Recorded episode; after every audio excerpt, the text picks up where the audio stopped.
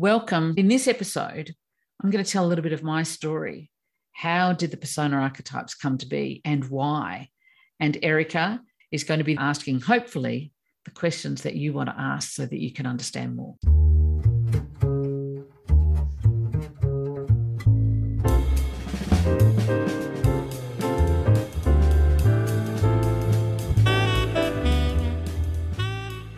Hi, Katie.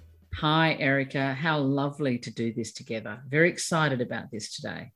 Yes, me too. So, this podcast series is to welcome new visitors to persona archetypes and the use of Guide to Humans language. We would like to say welcome to all of you. You've found us one way or another, and you might have already done the quiz on the website, and you're here to learn more. We're so happy to have you here. We understand that the world right now is a challenging place. Humans are hardwired to want to understand themselves more. So we want to introduce you to this language today. So, Katie, can you tell me your story and the background behind persona archetypes? Thank you, Erika. Exactly. I think something that's come up with these times that we're in, which are very much transitional times, is we're needing different centers of meaning so the old ways aren't quite working in our lives, and we're we're missing connection. You know, and literally not able to see people. We've been distanced from family, from so it's made us have to have a deeper relationship with ourselves, or to face or sit with parts of ourselves maybe that we've not been had the time to go to before. So something like this work and the persona archetypes can be really fascinating in changing our relationship with ourselves. Mm. And it, it's timely. I hope it's timely in that it may suit some of the people that are coming. So, welcome. Yes, the story of how I came to the archetypes. I started my life as a musician, as a classical musician. I was a trumpet player. And when it came time to go to university, I couldn't decide whether to go to music or to psychology. I always wanted to understand what made people tick fascinated by the psyche, particularly the dark side, the shadow side of people's psyche. Why do we do the horrible things we do? What's the motivation? What are our agendas? What are our strengths? What are our gifts? I did do my music and then I came back to psychology because it just was so much more interesting to me. And when I went to university to learn and do my psychology degrees, I was so frustrated, absolutely beside myself. It felt very, very basic. It was very cognitive behavioral. It didn't seem to attend to the unconscious, to the soul, to this quest for meaning and purpose in life. It didn't really help name who we are as people. It named stages, it was developmental. People who've studied psychology, who no doubt have come and listened to this as well, or any of the humanities will understand what I'm talking about. But I found it frustrating and it didn't give me the tools, Erika, that I wanted and, mm-hmm. and I wanted those. Then I started working as a therapist privately and had loads of clients and I was doing psychodrama groups with people and I loved the work but I really wanted to have evidence for people to be able to see who they were and to embrace who they were and to believe potentially that that's what this is what they came to do or their dream was valid because a lot of doubt and a lot of negativity and a lot of self-sabotaging behaviors we all have our own version of those unique versions.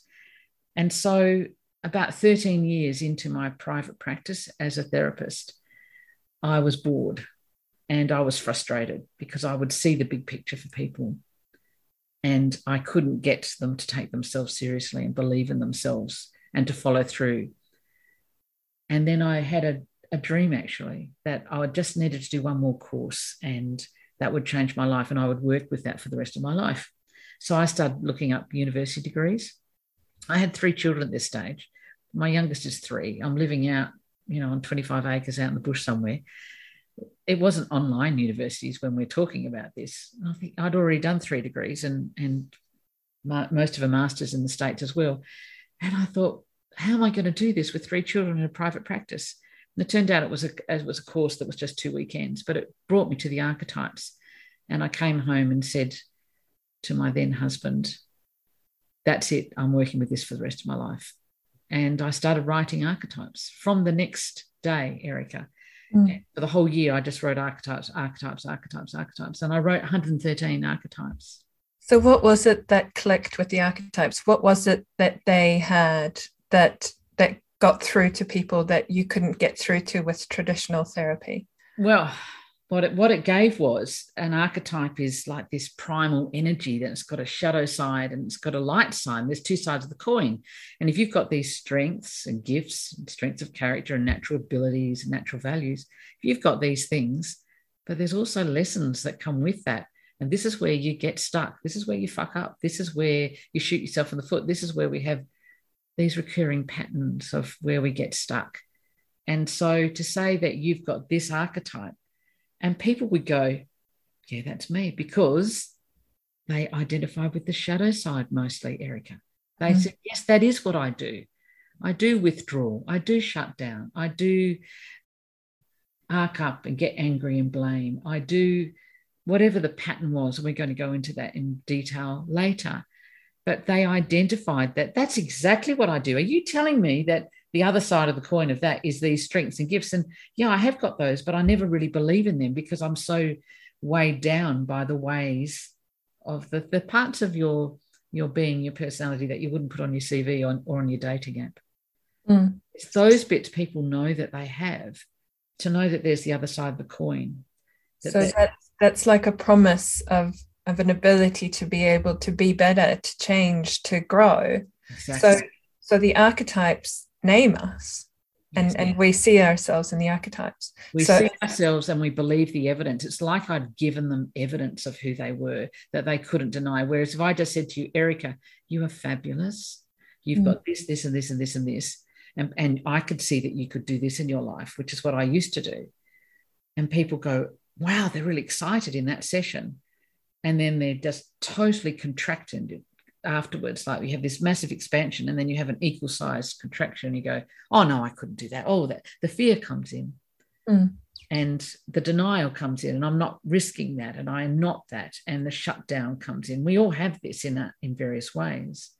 So this gave people evidence and it was like well how do i make the steps from my shadow patterns to this potential that i have these strengths these gifts these talents these values. How do i make my life walk to this path? So i was able to write i wrote a, big, a big book who am i? An archetypal quest then i was katie Oltham and it, it took seven seven editions of that to get it but there were 113 archetypes.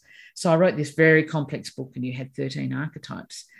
Did loads of workshops with probably thousands of people and was collecting evidence and data really mm. of accuracy of all the layers and the nuances. Like I can talk about one persona archetype, Erika, for six hours, and I can't, I won't have finished telling you the details that are there. So you can do the tip of the iceberg, or you can go as deep as you like. This is going deeply into our unconscious motivations and psyche and gifts and strengths and challenges. So I did that and did well with that but it was so complex. There are many personas that couldn't work with that complexity. Some loved them, but or many did. And and then my life changed dramatically. Marriage ends and lots of big things happened. And I had to sort of go back to square one. And after quite a long dark night of the soul in the wilderness, it came to me how to turn them into the persona archetypes. And the personas really are nine archetypes collected under one. And these are our animals and birds. It, it's, it's taken 20 years to get the work. I did a 13 year apprenticeship and then another 20 years writing about archetypes, thinking about archetypes 24 7, modifying them, working them with people, and getting all the layers until now we have this very accessible language mm. can really help us validate, see, and understand exactly who we are in our uniqueness. And that's where it starts, isn't it? Being being seen for for who you truly are and seeing yourself, not being told who you are. Yes. You're doing this journey of self-discovery, discovering your archetypes. Yes. And and with a lot of it is also finding out who I am not. Mm-hmm. That's a very big thing to find out who I am not. We all come from families and who may not have but undoubtedly no one's got the same personas as us in our families because no one does. So there'll be personas, persona archetypes in us that are unseen, and they might be the most important ones in us. And, and our parents just don't speak that language. It's like I'm speaking Italian to you and you're speaking, you know, Russian to me. We're just not on the same page. We don't understand what mm. matters for this persona, the values, the interests, the passions, the innate style of how we like to operate in life. We don't get it. And to be loved we either rebel or we try and become what our families want us to be. And so it can be an enormous relief, was for me, Erika, that I could let go of what I was not and start to embrace what I am. Mm. And and embracing it and integrating it and you know placing it deeply within your heart and being so content with who you are and accepting yourself because that's where you can start to grow from really. I think for anyone who's starting on this journey now to to begin to understand that this can be as deep and meaningful or as shallow and fun as you would like this to be this this work can take you to places where you will find your inner genius. You will come face to face with your most stubborn triggers and shadow that holds you back. And you'll you'll be the guide. No one is going to drag you along this journey. You will be taking every step and you'll be facing up to every challenge on your own, but with this inner knowledge of this inner map, this this proof of who you are that you can anchor yourself solidly to so I think for us here at, at Katie Eden Todd, we we're really honored again to welcome everyone and to say that this journey is for you. This content is here for you. We offer a lot of ways forward to go deeper with the work. There are loads of free resources, and we invite you to continue listening on to this podcast series. We're going to go into episode two, which will cover what is a persona? What makes a persona up? We're going to start using some language which we use to analyze and, and dissect behaviors and traits further. It's a great place to start. And if you haven't already done the quiz, I would suggest you go find it on the website and get an idea of your strongest personas because you'll you'll find it interesting when we start going through the maps. Definitely, definitely. Yeah, it's lovely to have you have you here. Thank you for for coming along, and we're going to take you through bit by bit, and yes, go as deeply or not as you like. The whole point of this work is the work's been done for you. Like I've been a student of human psyche all my life, but consciously for well over 30 years.